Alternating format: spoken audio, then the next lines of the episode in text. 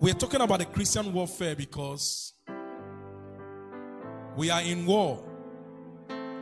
Many Christians probably are not even aware that our warfare is real. It's much more real than any war you can ever find on the surface of the earth. Whether it's war in Afghanistan, war in Syria, war in Lebanon, war in Sudan, war in South Sudan, war in any part of the world.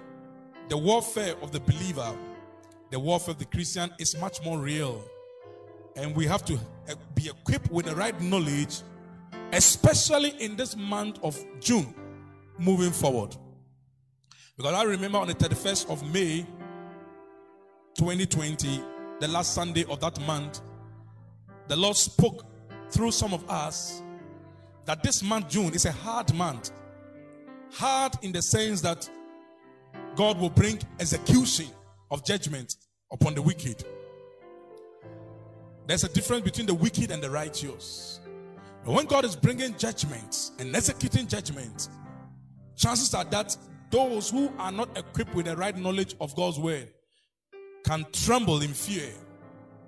They can, they can, they can, as it were, wonder whether they are also a part of that kind of judgment. And may would want and may, may want to, as it were, live in fear of the judgments of the Lord. But I want to bring a distinction between what God is going to do from this month onwards and then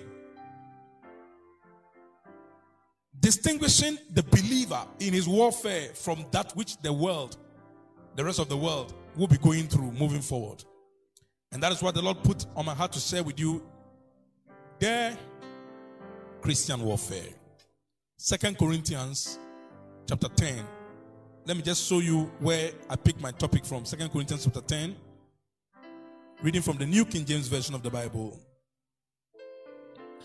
From verse 3 into 4, he says, For though we walk in the flesh, we do not war according to the flesh.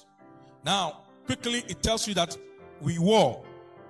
There's a warfare and yet it is not according to the flesh. Verse 4 says that for the weapons of our warfare, and take note of that phrase, the weapons of our warfare, meaning that the Christian has a warfare to engage in, to embark upon, and the Christian also has weapons with which he engages in this warfare or embarks upon this warfare.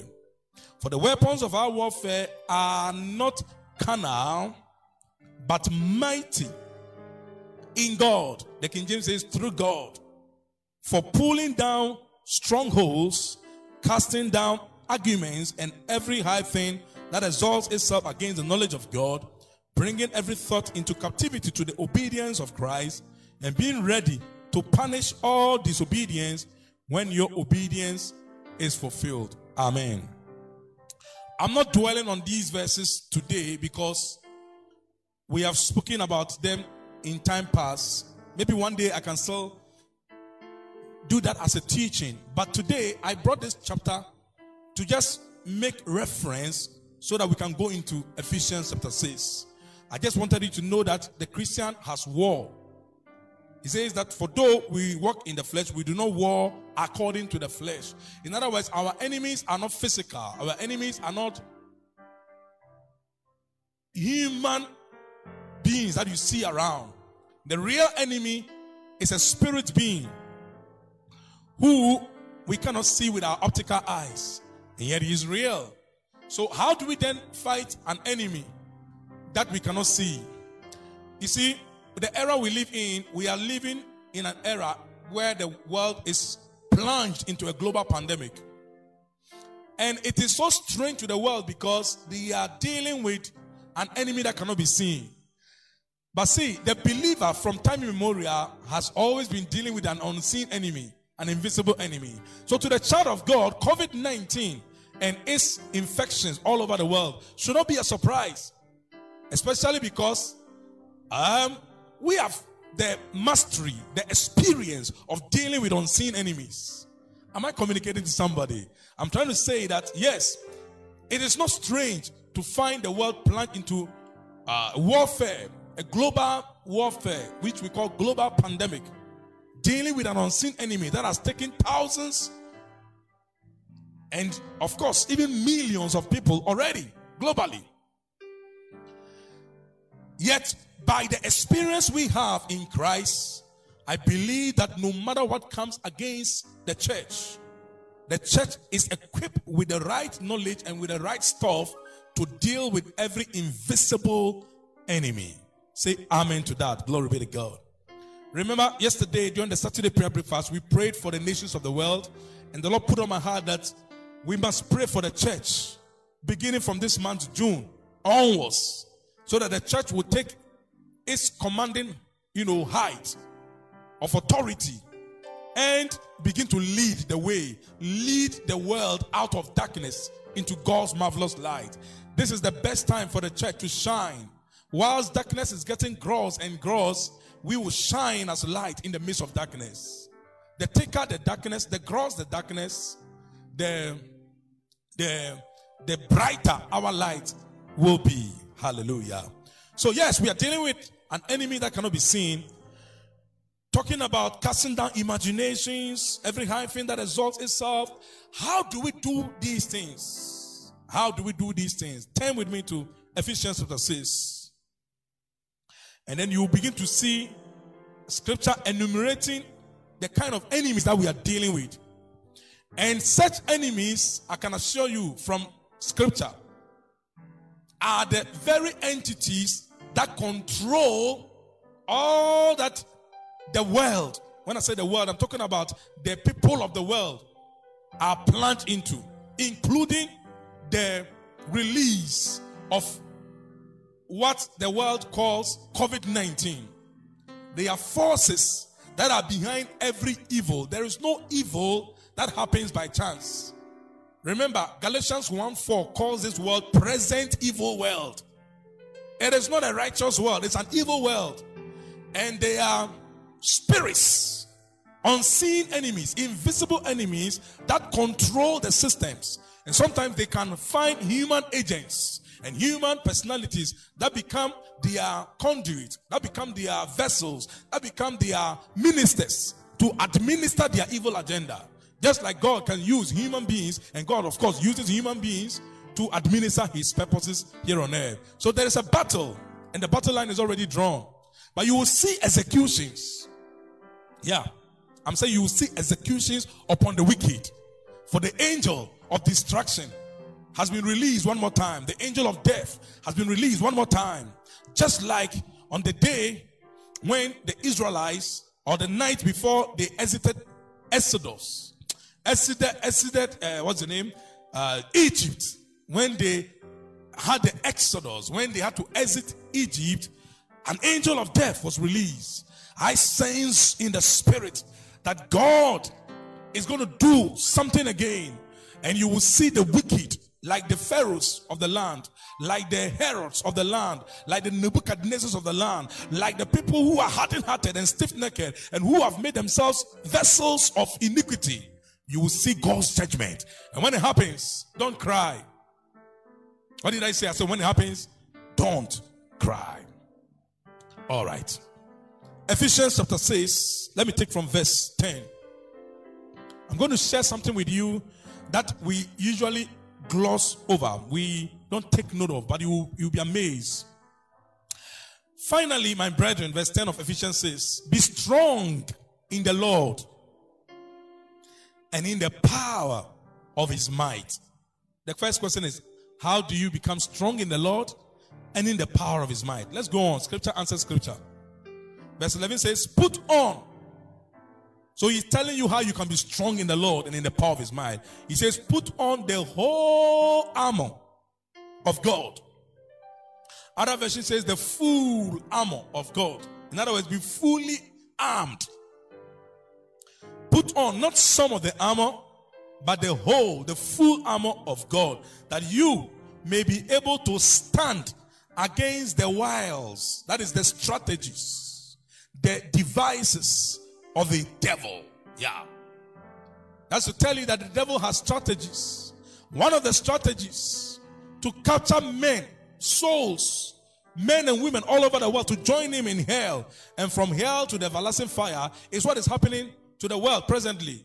The manifestation and the operation and the and the and the what do you call it? The manipulation of the use of COVID-19. It is physical to the physical man, but to the spiritual man, there is a spirit, certainly. There is a devil behind it. No doubt about it. For God is not the author of, of iniquity. Bible says that the thief cometh not but for to steal, to kill, and to destroy. So when you see what you see stealing and killing and destruction, know that there is a thief, there is an enemy behind it. An enemy has done this. Verse 12 says, For we do not wrestle. Now, that word wrestle here is synonymous with the word warfare we saw in Second Corinthians chapter 10. There is a wrestle, there is a warfare. To wrestle has to do with, you know, contending with an opponent and to put the opponent down. Just like warfare. Warfare has to do with a fight between two forces and you intend to defeat the opponent. So we wrestle not, we do not wrestle against flesh and blood. In case you are fighting a physical enemy, you are wasting your time. You are wasting your time. Deal with the spirit behind that enemy. And if God, by his mercy, says that enemy, glory be to God. But if that enemy has sold his soul to Satan and suffers the judgment of God, so be it. Have you seen the difference? There's an enemy who does not know that he's an enemy. Such enemies are spared. But there's an enemy who has sold his soul to Satan. At that level, even Jesus cannot save them. Yeah. So deal with the force behind that enemy and God's will, his righteous will, will be made evident, will be made manifest. Hallelujah. For we do not wrestle against flesh and blood, but against principalities. That's the first. Principalities has to do with first. Prince means first. The forces we deal with that control the surface of the earth Bible talks about the prince of the power of the air. This world is enveloped, the world that we live in, which is infested with COVID-19, beyond the, the invisible COVID-19 is an invisible enemy or entities of enemy. And the first is called principalities. These are first in the in the the prince of the power of the air. So you're talking about the heavenlies, talking about from the earth to the heavens. Of course, they cannot find any room in the third heavens where God dwells. But from the earth to the to the first heavens, which is the clouds, okay, and then to the second heavens, which has to do with where we find the stars and the and, and the moon and the sun. I'm telling you, from this earth through the air, we have what the Bible calls principalities. Oftentimes we dwell on such enemies and we fail to recognize that there is something more that we need to be more conscious of that would defeat such enemies. So I'm not going to dwell on all these forces, but just be aware that they are principalities. Okay? And then the second category or hierarchy of enemies, the Bible calls, it says that we for we do not wrestle against flesh and blood, but against principalities. Then it says against powers. That is authorities. They are authorities behind these principalities. They are authorities that execute evil. They are these are the forces we wrestle against, child of God. Principalities, powers, then it says against the rulers of the darkness of this age.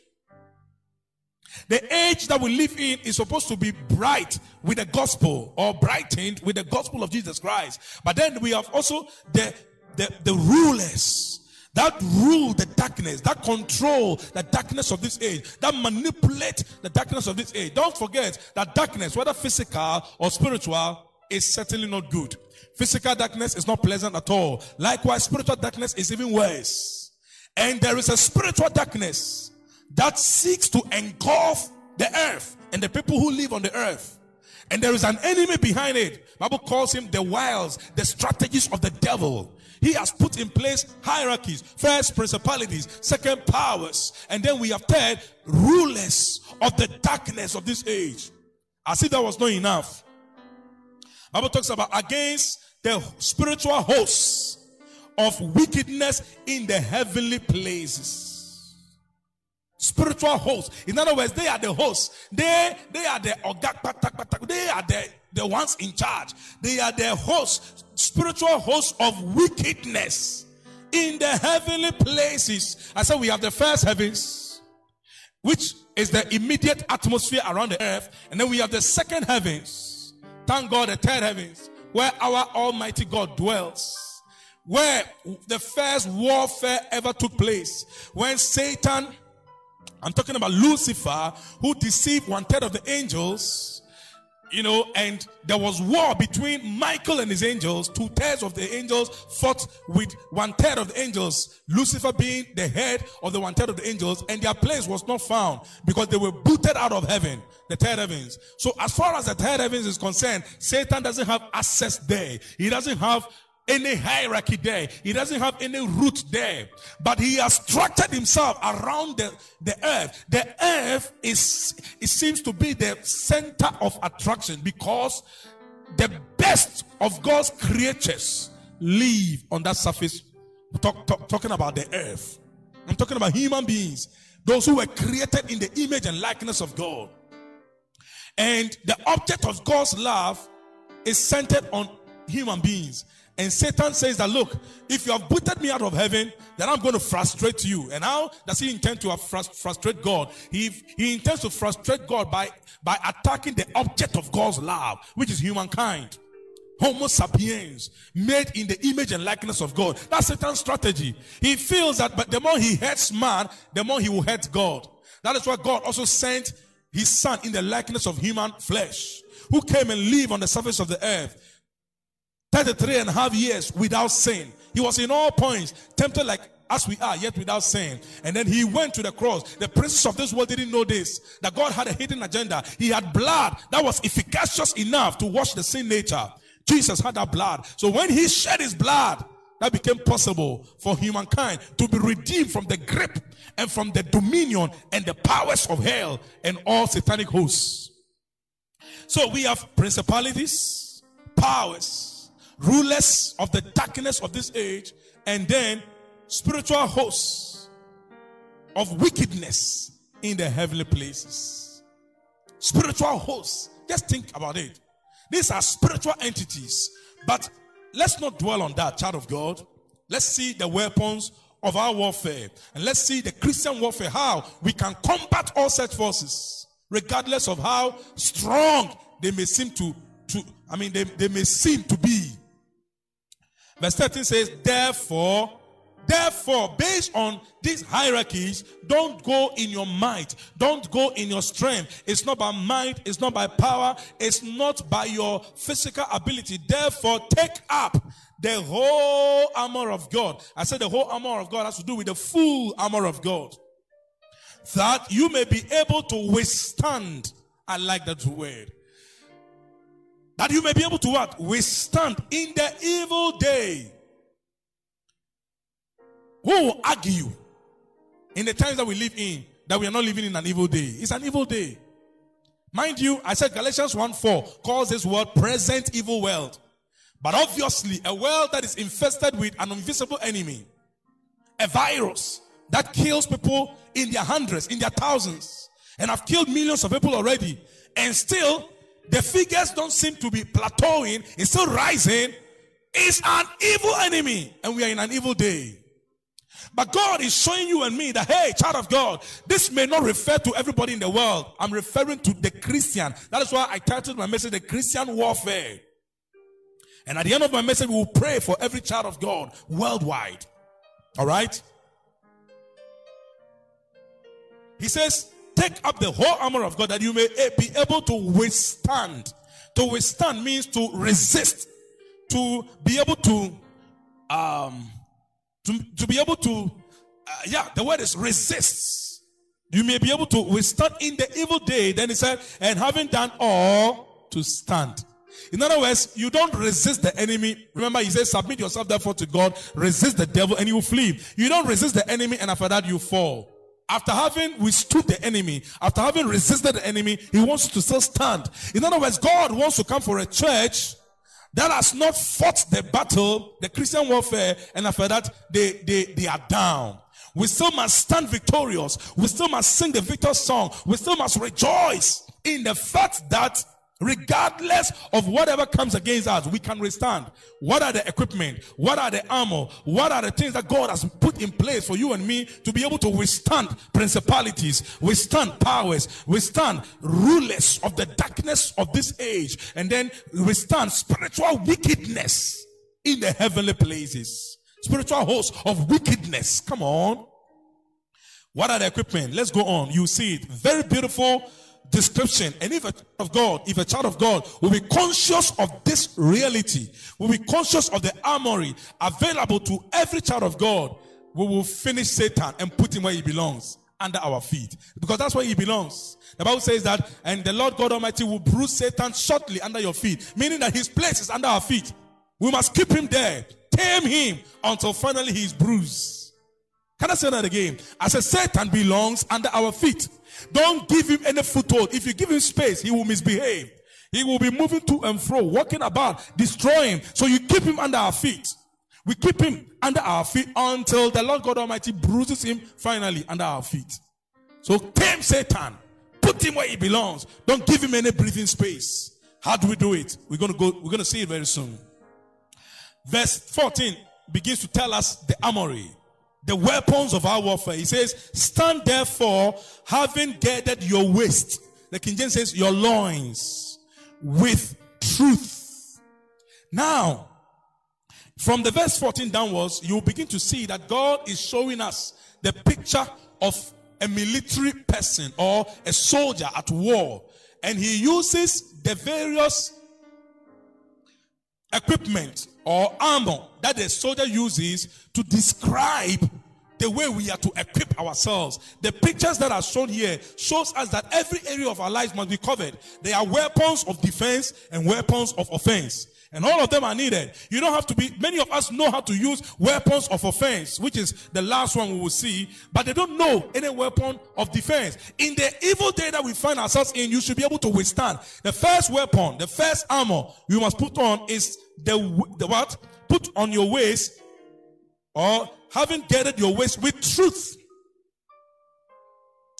Scripture says, You shall know the truth, and the truth shall make you free. I know some versions say set you free. Setting you free is not as big and as deep as making you free. You can be set free and yet your mind is still not renewed. But to make you free means that you are changed from within. The transformation starts from within. And the first armory the child of God must equip himself with is the belt of truth. Put on your waist, on your loins, the belt of truth. In other words, truth will hold the whole armor. When you when a soldier dresses, there's a top you know, dress and a down dress called trousers or whatever. It's a belt that holds the two, um, the top and the down together. So if you're going to hold your life together in this evil day that we have found ourselves in, you've got to know the truth of God's word about you. About what, who God has made you to be. Bible says, therefore, if any man be in Christ, he is a new creature. All things have passed away, and behold, all things have become new. You've got to know that truth for yourself.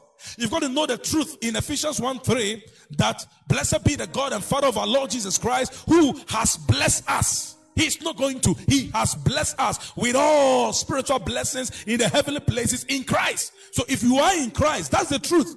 You've got to know the truth in Second Peter chapter 1, for instance, which says that um, according as his divine power has given, he's not going to give, he has given unto us all things that pertain unto life and godliness through the knowledge of him who has called us to glory and virtue, whereby are given unto us exceeding great and precious promises, that by these promises you become partakers of the divine nature, having escaped corruption, having escaped the corruption that is in the world through lust. There's corruption in this world. There's corruption of COVID 19, but you can escape. He says you've got to know the truth and you've got to equip yourself by putting on that belt of truth if you are going to withstand. And having done all stand, know the truth for yourself. That is why he says that search the scriptures. Search the scriptures. He told Timothy, study to show yourself approved unto God. A workman that does not need to be ashamed, rightly dividing the word of truth. You've got to be able to separate God's truth from both the Old Testament and the New Testament for yourself, as far as the new man in Christ is concerned. Are you there? The belt of truth. I don't know which truth you equip yourself with. When you get up in the day, what do you tell yourself? Do you tell yourself that, hey, I don't know how the day is going to be like because I don't know. You've got to know the truth that says that his mercies are new every morning. So even if yesterday's mercy was not enough, you tell yourself today's mercy will speak for me. Today's mercy will be my advocate. Today's mercy will stand by me. I might not have been able to achieve yesterday's dream, but yesterday is gone. Today is here again and he's giving me freshness of his mercy. Joy of the Lord comes in the morning. Joy comes in the morning. You tell yourself these things. These are truths you equip yourself with if you're ever going to withstand in the evil day and having done all to stand. Glory be to God.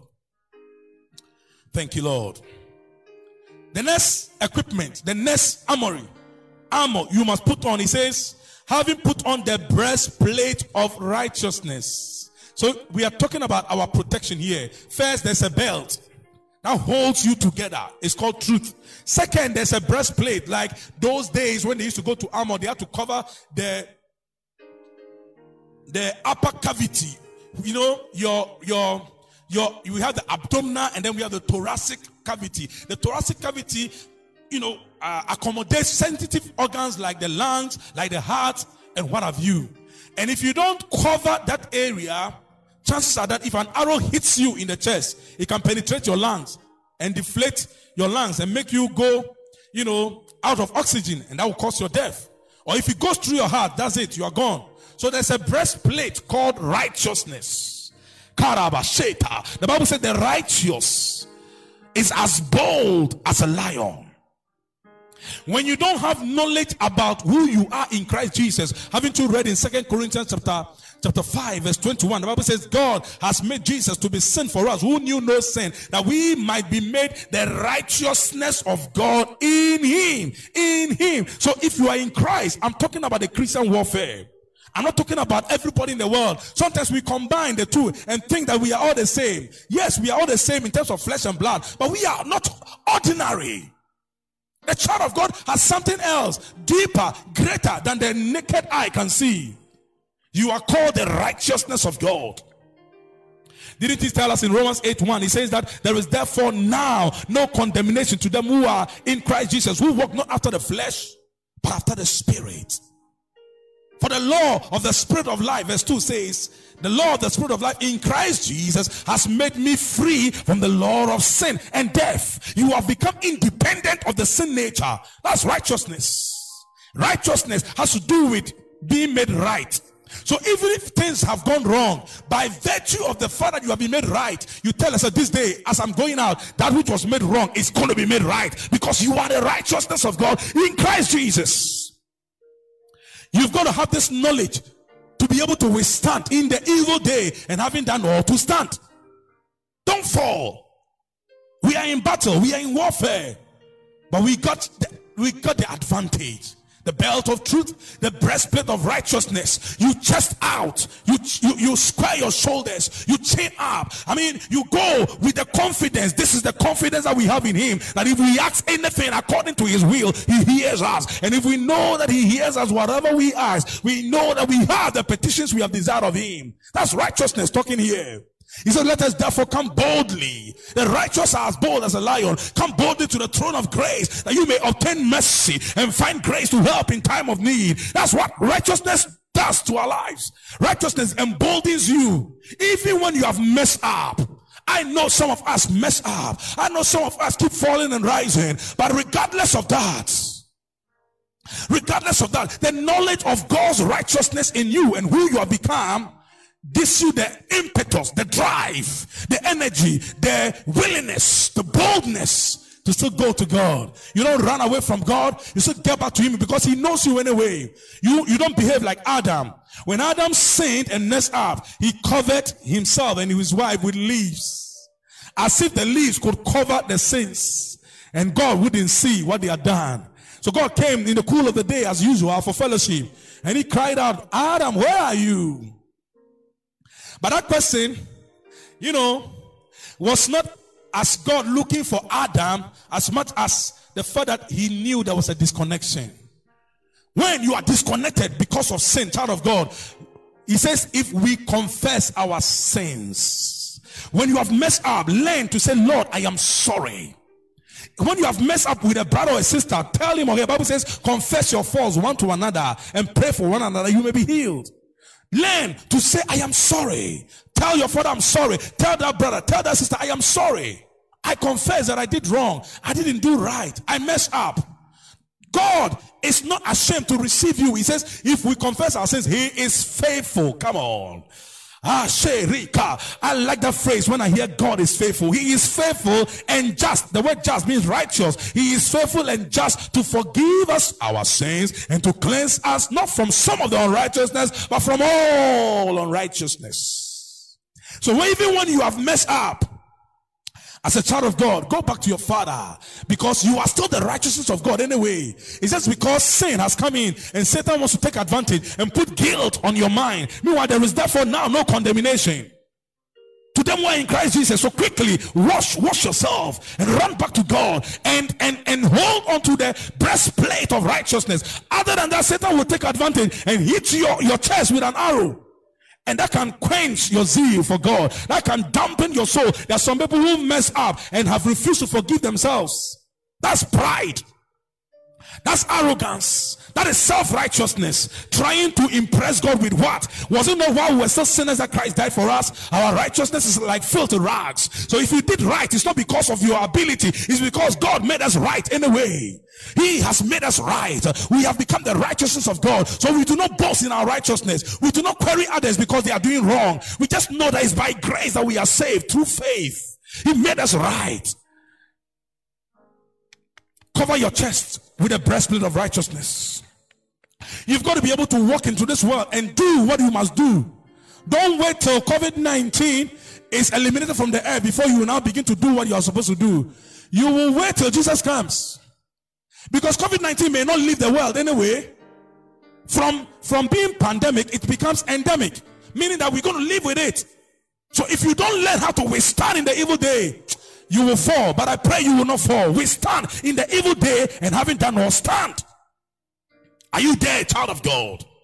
I'm talking about the Christian warfare. The next weapon or armor we are supposed to put on is verse 15. And having shot your feet with the preparation of the gospel of peace. This is where a lot of us fail. Many times we forget that we are here for a purpose. First, he's spoken about belt, right? The soldier puts on belt. It is called the belt of truth. Second, he's spoken about the breastplate of righteousness. You've got to cover yourself with righteousness. Your, your, your, your, your chest area, your, your thoracic cavity, the upper cavity, where all the important organs are, are buried. You know, you've got to cover yourself with that righteousness so that you can chest out and be bold as a lion. Number three, he's telling us that put on shoes. It's called the shoes of the preparation of the gospel of peace. Just like soldiers wear their boot. Soldiers' boot is heavy and yet they can march everywhere with it. Even when they see a snake, they are not even going to look for any, any gun or whatever. They can walk on that snake because they know their shoes are heavy and can deal with any enemy. Have you been stamped on your neck with a soldier's boot before? That's just by the way. Put on, he says, and having shod your feet, not just one foot, but your feet with the preparation. In other words, be prepared. Always be prepared, child of God, to defend the gospel. One day God taught me something, and I said, Wow, I didn't know. I didn't know this one. God taught me something. Said nobody has been called in the body. I mean, all of us who are in the body of Christ there is not a single person, okay, who has been called to defend another person in the body. Never. Because the only person who knows me and knows you is God Almighty. That's why Bible calls him the righteous judge. If you are defending a human being, and you can defend a human being to the extent that you even want to shed blood, you may have the shock of your life When God opens the pages and opens some books to let you know that it's not like that. Men look at the outward appearance, but God looks at the heart. So, whilst I was dealing with that experience, then one day I was reading the book of Romans and I chanced upon Paul saying that he has been called in defense of the gospel. I said, wow. So nobody has been called to defend any human being. Rather, we are called to defend the gospel. You must be prepared to defend the gospel. They ask you, what is the proof that Jesus Christ died and rose again? Were you there? Defend the gospel. The knowledge of the truth of the gospel you know, you must be prepared. Put on that shoes every time you are ready. Many of us are not ready at all. We are in our offices and things take us unawares and we stand aloof as if we are part of the world. We are in that office for a reason so that you will be ready to preach the gospel, whether by word or by your deed. That's why I preach a message called Be a Witness. Your life can be a witness. Your mannerism can be a witness. Your behavior can be a witness. He said, You shall receive power. After that, the Holy Ghost has, has, come upon you, and you shall be witnesses unto me. So we can be a witness, not only be, with what we preach, but with what we also do. Child of God, you must be prepared. You must have the consciousness that, hey, I am not here because of my selfish ambition. I'm not here to build mansions and houses and acquire property and, and own whatever. Yes, it's good to do all those things, but in the, at the back of your mind, you just know that all these things are opportunities for you to be prepared with the shoes of preparation of the gospel of peace. It's called the gospel of peace. The, the peace the world has been looking for, it is found in the gospel. Apostle Paul said, I'm not ashamed of the gospel of Christ, for it is the power of God unto salvation to everyone who believes. First to the Jew and then to the Gentile. The gospel, it can bring peace. Oh, I pray that we will understand and appreciate the simplicity of the gospel and preach it wherever we find ourselves and not be ashamed. Because that's the only good news. Look at the world infested with all manner of news. Every day news. If it's not about politics, it's about racism. If it's not about racism, it's about nepotism. If it's not about nepotism, it's about tribalism. If it's not about tribalism, it's about it's about COVID-19. The world is infested with all manner of evil news. And Satan controls that agenda. The spiritual wickedness in the heavenly places, the rulers of the darkness of this age, they propound and project such news and they put fear in the house of men. And through that fear, they have the doorway to enter and to kill and to steal and to destroy. But the only news, come on, the only news, the only news among all the news items called the gospel of Jesus Christ, the gospel of peace. You, child of God, must be prepared. Put on when you are dressing up in the day and then you are wearing your shoe. Tell us, I'm putting on the shoes of the preparation of the gospel of peace. As I go out there, I am a witness. Let my life speak to somebody. Let my life let somebody know that there is hope in Christ Jesus. And if you're living in an environment where they say no preaching here, no problem, your life can still preach. When they were stoning Stephen, the first martyr in Christ, the Bible says that his face shone like an angel. And they looked upon him and saw that, wow, this one looks like an angel. I pray in the name of the Lord Jesus Christ that your countenance will radiate the presence of God. That without you talking, they will ask, Are you a pastor? Are you a man of God? Are you a woman of God? Because they can sense the presence of God. Be prepared to, to preach the gospel. Okay? Be prepared. It's the gospel of peace. Jesus said, Peace I live with you. He left the gospel with us. My peace I give to you, not as the world gives. The world is doing everything to give peace. There are those who even went for peacekeeping mission. They are supposed to come back home because of COVID 19. They can't come back home. Their hope, their families are left behind here and they are locked up in other nations. That's not true peace. Because that brings uncertainty to the rest of the family. Are you safe every day? Are you safe? Is everything okay? I hope you're okay. As, as, oh my God, Carabash. It's not funny. If you have found yourself in such a situation, it's not funny. When your husband is locked up in the nation and you are with the children and he's supposed to come back home, but because of COVID 19, all borders are locked, no flight. We are not living in, in good times, oh. This is what the Bible calls evil day. And you must be able to withstand in the evil day and having done all to stand. So he's showing us we have the belt of truth, we have the breastplate of righteousness, we have the shoes of the preparation of the gospel of peace. Number four.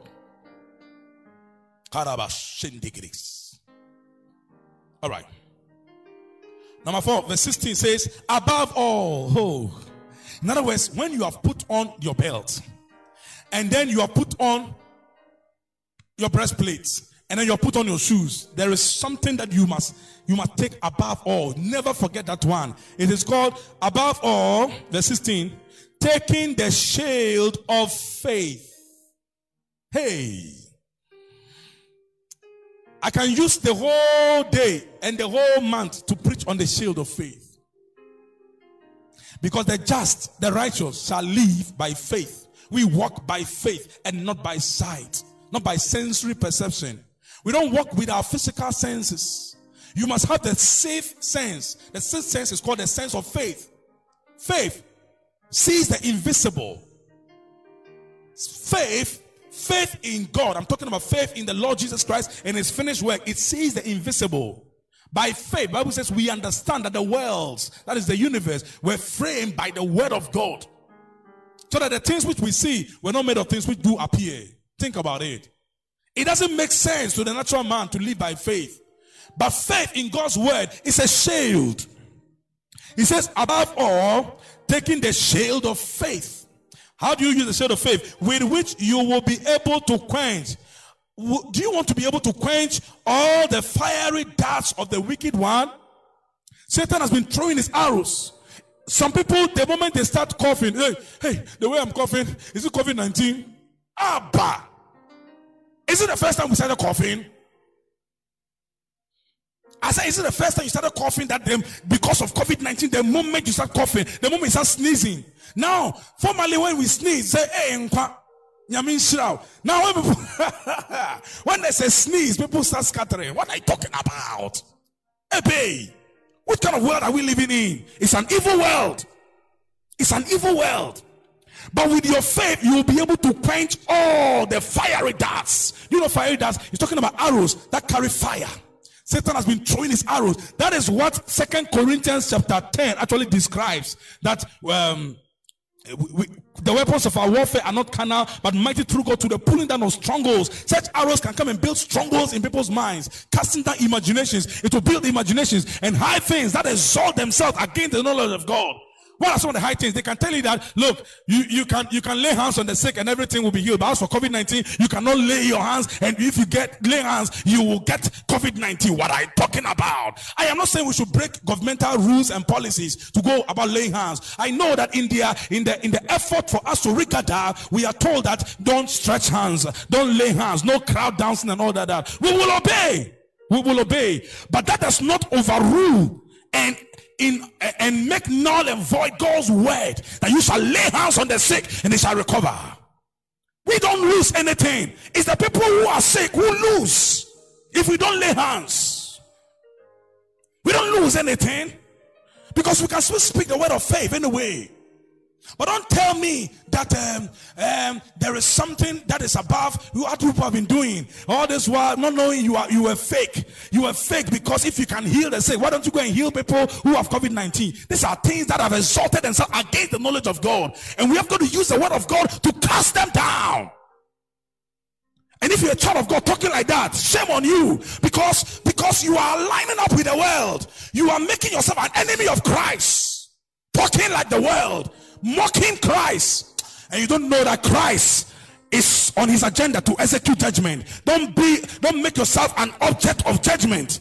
Because he's going to execute judgment. All those who have mocked Christ and have ridiculed Christ and have ridiculed the church and have called us names. Watch it. You will see God's judgment in this month of June. Moving forward. The next half of this year is terrible. You have no idea what I'm talking about. I said we must pray because the next up beginning from this June onwards, it is terrible. You have no idea. Because you will see the distinction between the righteous and the unrighteous. So don't join them to say that, eh, if you say that you can lay hands on the sick, and if you say that you can heal, go and heal COVID 19. It is called exalting, heighting that has exalted itself against the knowledge of God. And then it said, bringing into captivity every thought to the obedience of Christ. These are arrows that are thrown on the mind of the believer. But the shield of faith can quench all these fiery darts. You've got to walk by faith. You've got to live by faith. How does faith come? Faith comes by hearing, and hearing by the word of God. If you are the one who is always listening to every news, apart from the good news, you will kill your faith because the things you hear are quenching your faith and your zeal in God. Today you hear that there's flood, hundreds of people are drowned. Say, where I live is a flood prone area. What if where you live, because you live there, flood cannot take place in that place, even if there's torrential rain? I'm saying that therefore we should be negligent and allow flood to come. No, we must do the right things. We must be able to dislodge our gutters and allow free flow of water. But in the midst of that, there's so much evil. Satan takes advantage of everything, every natural element, and does his spiritual wickedness with those natural elements. And we who are children of God must stay awake and be alert and not join the people of the world who mock the church. Take the shield of faith with which you'll be able to quench all the fiery darts, all the wicked arrows of the enemy. Take the shield of faith. Let God's word be the things that you are hearing always. Keep gospel messages, gospel songs, things that will build your faith, edify your faith around you always. Choose what you hear. Don't let if you are even in a, in a, in a public transport and they are playing whatever that will pump fear, you can close your ears with a, a, a, earpiece or a headphone or Bluetooth, whatever that must make you feed your spirit. Do it. It's your personal responsibility. Nobody will do it for you. Nobody will do it for you. Don't hear everything. We live in a world where everything can pump fear. But you must tell us, I've heard it, but I haven't heard it. You're not denying it, but you are saying that even though I've heard it, it doesn't concern me. For a thousand will fall at my side. That's how faith talks. And ten thousand at my right hand, but it shall not come near me. Only with my eyes shall I behold and see the reward of the wicked. Not the reward of everybody, but the wicked. And you will see beginning from this month, June. I'm telling you. Mark my words. I said, just mark my words. You will see the reward of the wicked beginning from this month, June. God is wild. I said, God is wild, and we must be wild also. God is wild. He will not take the nonsense any longer.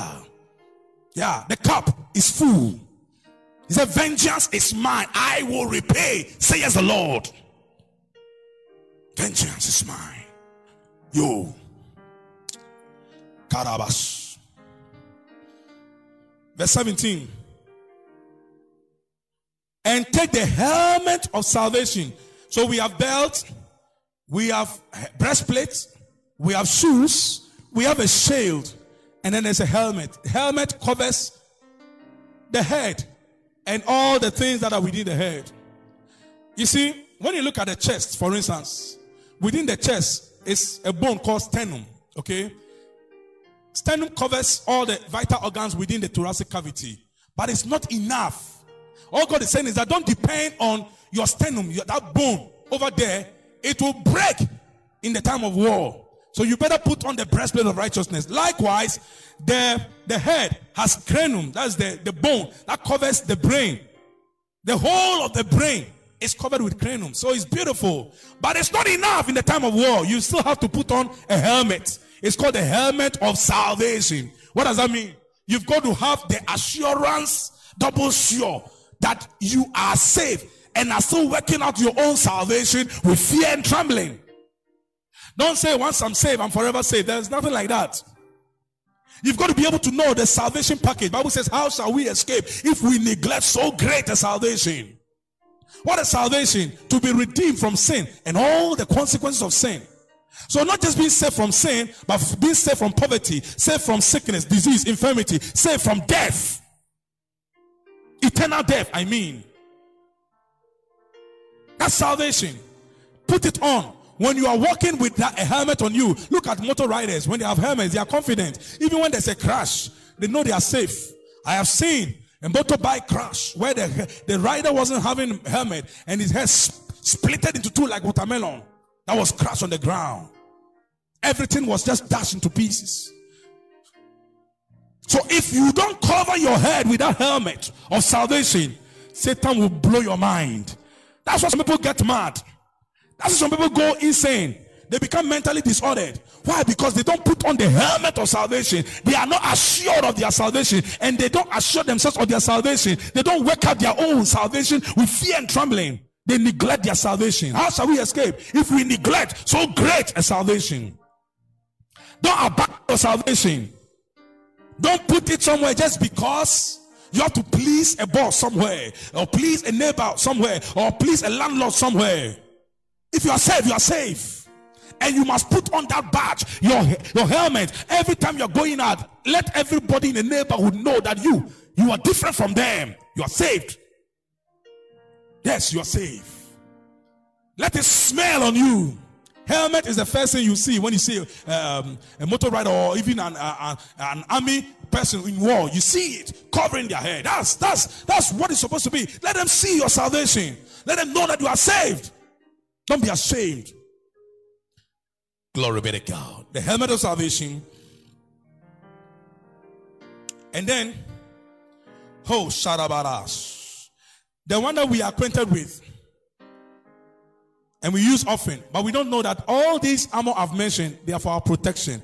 If you will be able to withstand, it's not just the one that you will use to fight alone, but also the one that you use to protect yourself. So God gave us an armor both for defense and for offense. All that I've mentioned, the belt of truth, the breastplate of righteousness, the shoes of the preparation of the gospel of peace, the shield of faith, the helmet of salvation, they are all for our protection. But look at the one that is for our offense. He says, and the sword, verse 17, the second line says, and the sword of the spirit. I know some versions put spirit capital S. So some people believe that it's the sword of the Holy Spirit. No, no. A capital no. I like studying scripture, not just read scripture. What we have just read, let's put all the verses in context. Was anything descriptive of the Holy Spirit? No. He's talking about the believer. So how come all the armor describe the believer? And when it comes to the sword, then we say it's the sword of the Holy Spirit. It doesn't jail. God, God is not a confusionist. So the translators are those who made that error. Nonetheless, we should know better because we have the benefit of the hindsight that the description has to do with the believer. So it is the sword of the recreated spirit, the born again spirit. Don't you know your spirit is born again? You're saved. You're a new creature. You're a brand new man. The sin nature is washed away. You have the life of God in you. You have the nature of God in you, righteousness. And above all, if you have received the Holy Spirit, He also dwells in your spirit. He who is joined to the Lord is one spirit with Him. And out of your spirit, there is something called rhema. The word sword, sword has to do with the edge of a weapon. The word sword there, okay? And that's to do with your mouth. Our mouth, stoma, the Greek word is stoma, is the edge of a weapon. He's showing us a weapon of offense. He says, and take the helmet of salvation and the sword of the spirit, which is the rhema. The word, word there is rhema, which is the rhema of God, which is the spoken word of God. In other words, there's a place for our tongue, the right use of our tongue, the right use of our mouth in our spiritual warfare, in the Christian warfare. If you shut your mouth, you will shut your destiny. Because death and life are in the power of the tongue, and those who love it shall eat the fruit thereof. God is saying that in the midst of the evil, still so. Have you forgotten about Isaac? The Bible says he lived in the land of Philistine. I mean, the, amongst the Philistines, and there was famine in the land. Nobody had food. But Isaac sowed in the land, and in that same year, he reaped a hundredfold. God is telling you and me that in the midst of COVID-19, in the midst of the present evil world, um, evil world, you can still use your tongue to chart your course. Your, your tongue is a steering wheel of your life. Some of us are bad drivers of our lives. We drive forward and then we drive backwards by the wrong use of our tongue. Today we are speaking faith, tomorrow we are speaking fear. You won't go anywhere. You'll be marking time. Be consistent. If you have a journey, you are traveling from Accra to Tamale, and then you get to Kumasi and you start driving backwards, back to Nsawam, and then you now hit um, what do you call it? Kasoa. And then from Kasoa, you now turn back. You are not going back to where you going? Don't you have a, def- a defined route that, that will take you to Tamale? Some of us drive forward with our tongue, and the next day we drive backwards with our tongue because when we are in the midst of fear, in the midst of uncertainty, we behave like like like like um, Peter, who kept his gaze on Jesus, walking on water. Look, we can walk on water. We can walk in the midst of the storms. Yes, we can ride the storms. But if you take your gaze off Jesus and you start looking at the storms, how things are going, the trend. Some of us watch things that are trending. You go to the social media, trending news. They are the things that excite you. They don't mean anything, child of God. They don't mean anything to God. Don't live by trending news. Live by the word of God. Every day you are checking Twitter. Eh, what is the trending news? Eh, Instagram. What is the trending news? what, what is your problem? Is that what he called us to live by? The just shall live by faith. You may wonder why I'm talking this way. You watch and see what is going to happen in this world. Not only in Ghana, but you see executions of judgment. And God, God wants us to be able to withstand in the evil day and having done all to stand. That's why I'm talking like a military so a military man today. I didn't come to pamper anybody. I came to tell you that we are in war. And you must be able to withstand. And having done all, stand. Yo.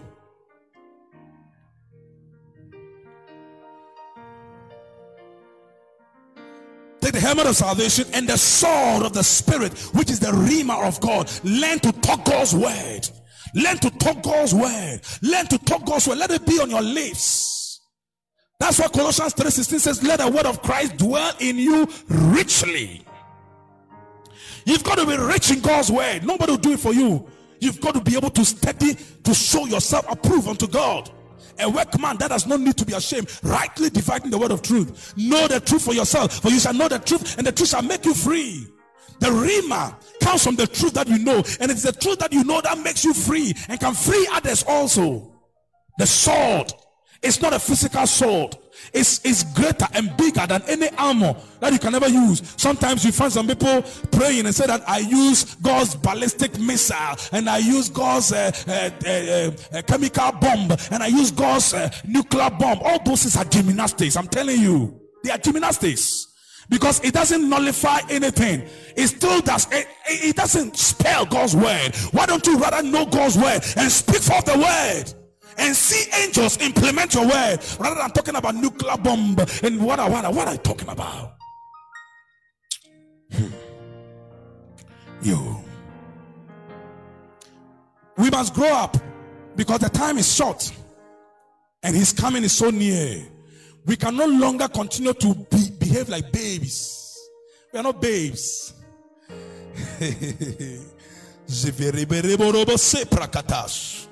Pardon me, I step on your toes because today I didn't come to pamper anybody. I didn't come here as a pastor. I came here as a warrior. Yo. Okay, verse 18, climax, I mean, uh, summarizes everything into 19. Praying always with all prayer and supplication in the spirit two meanings of the phrase in the spirit. One, it means to pray in tongues. Number two, it means that your prayer must not be in the flesh. Some people pray in the flesh. They they they reduce the battle from the spiritual realm into the fleshy realm, the physical realm.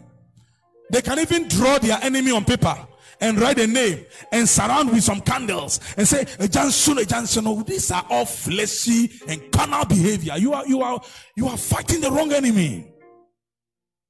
If you are doing that, repent. Okay? When you take human beings' names and you say you're going to pray and kill the person, who, who gave you that audacity? Who, who even assigned you to do that kind of work? And don't let anybody with witch or a witchcraft manipulate your prayer life and push you into the flesh to misbehave with your prayer. That is why faith works by love. If love does not govern your faith, you will misbehave with your faith and mess up with your faith, and sometimes can even hurt your own self. You praying always with all prayer and supplication in the spirit. Praying always with all prayer and supplication in the spirit.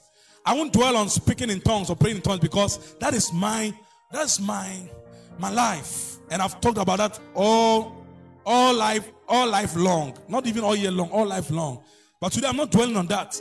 I'm dwelling on praying in the spirit, praying aright, praying according to the the, the, the revelation of the spirit, not according to the revelation of man. Some people have all kinds of formula. That when you have a dream and you see that a dog is chasing you, it means this. So it means do this and do that. These are all gymnastics. Why don't you hear? You can also see a dog in the in the in your dream, and it can mean another thing. Why don't you go to God and find out what God is saying at every given moment? Don't draw a formula. Don't have a prayer chart and say that this is how it is. Whenever you say this, I like David for one thing. David, oh, there was a time the enemy surrounded him. Okay, his land, and he went to God. God, shall I? Should I go after them? Will I overtake them? Will I recover? Blah, blah, blah. And God said, Go after them. Go this way. Do it that way. You will get the results. And David did it, and it was perfect. Another time, not long after that, the same enemies came again. The same posture, the same. David could have been presumptuous to say that the other time, when the enemy came and I went, I got a result. So I don't need to consult God. But David was, was smarter he went back to God and said, Should I pursue them? Will I overtake the same questions? And God said, Don't pursue them. Rather, do it this other way. What am I saying? Don't take for granted that God gave you an interpretation of a dream, of a revelation, that this is how you're supposed to go about it. So every day that becomes your formula. You will entertaining witchcraft. You must learn to go back to God. He is the captain of the host of the armies of Israel. Go back to God in communion and find out from Him. I saw the same thing, but this time down, God, what are you saying? Don't draw a formula. And whenever you see a snake in your dream, it means this. Then what would have happened to you when God told Moses to, to, to carve a snake on a pole that anybody that looks on that snake, you know, will be healed? We would have said this is witchcraft. We are worshiping snake. That's what you would have you, you would have interpreted it to mean. That we are worshiping snake. But that was symbolic of the curse. Jesus Christ, who became the curse on the cross, that anybody who looks up to him will get salvation. So don't form a formula. Live in the spirit. That's why you must know the word of God and have communion with the Holy Ghost. And he will show you whatever God is telling you at any given time. That you don't have a book that says that whenever you see blue in your dream, it means that this. God can be communicating something else, child of God. All right, let me rest my case on that.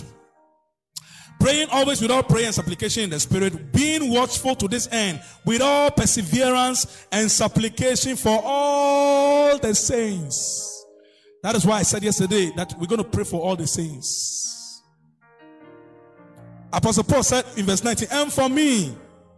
Remember, Apostle Paul is not around. So you can do that for me the one talking to you. And you can do that for your pastor in case you are not a member of International Prayer Resort Ministries. But I'm talking about the one who speaks over your life.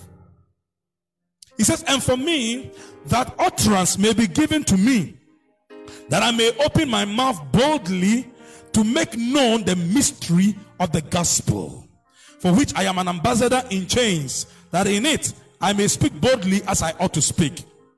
You got, you got to learn to pray for those, those of us who speak over your lives, okay? There are times where the enemy can use every means just to shut your mouth so that you will not have the boldness and the confidence to talk. So learn to pray for your pastor. Learn to pray for those who speak over your lives. It's not every time they are in the, you know, in the mood to speak boldly, like I've done today. It's not every time. I believe somebody prayed for me. That's why I'm speaking the way I'm speaking. So learn to pray for some of us. Pray for your pastor in case you have a pastor who speaks over your life. But he says, praying always without prayer and supplication in the spirit, being watchful to this end, without perseverance and supplication for all the saints.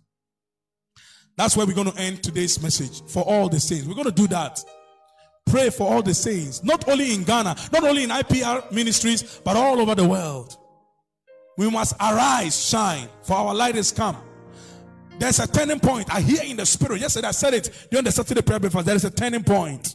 And this turning point will redefine our path and distinguish us from the rest of the world. As you see judgment upon the world, know that it's time to arise. It's time to wake up. It's time to arise, shine, for your light has come in the name of the Lord Jesus Christ.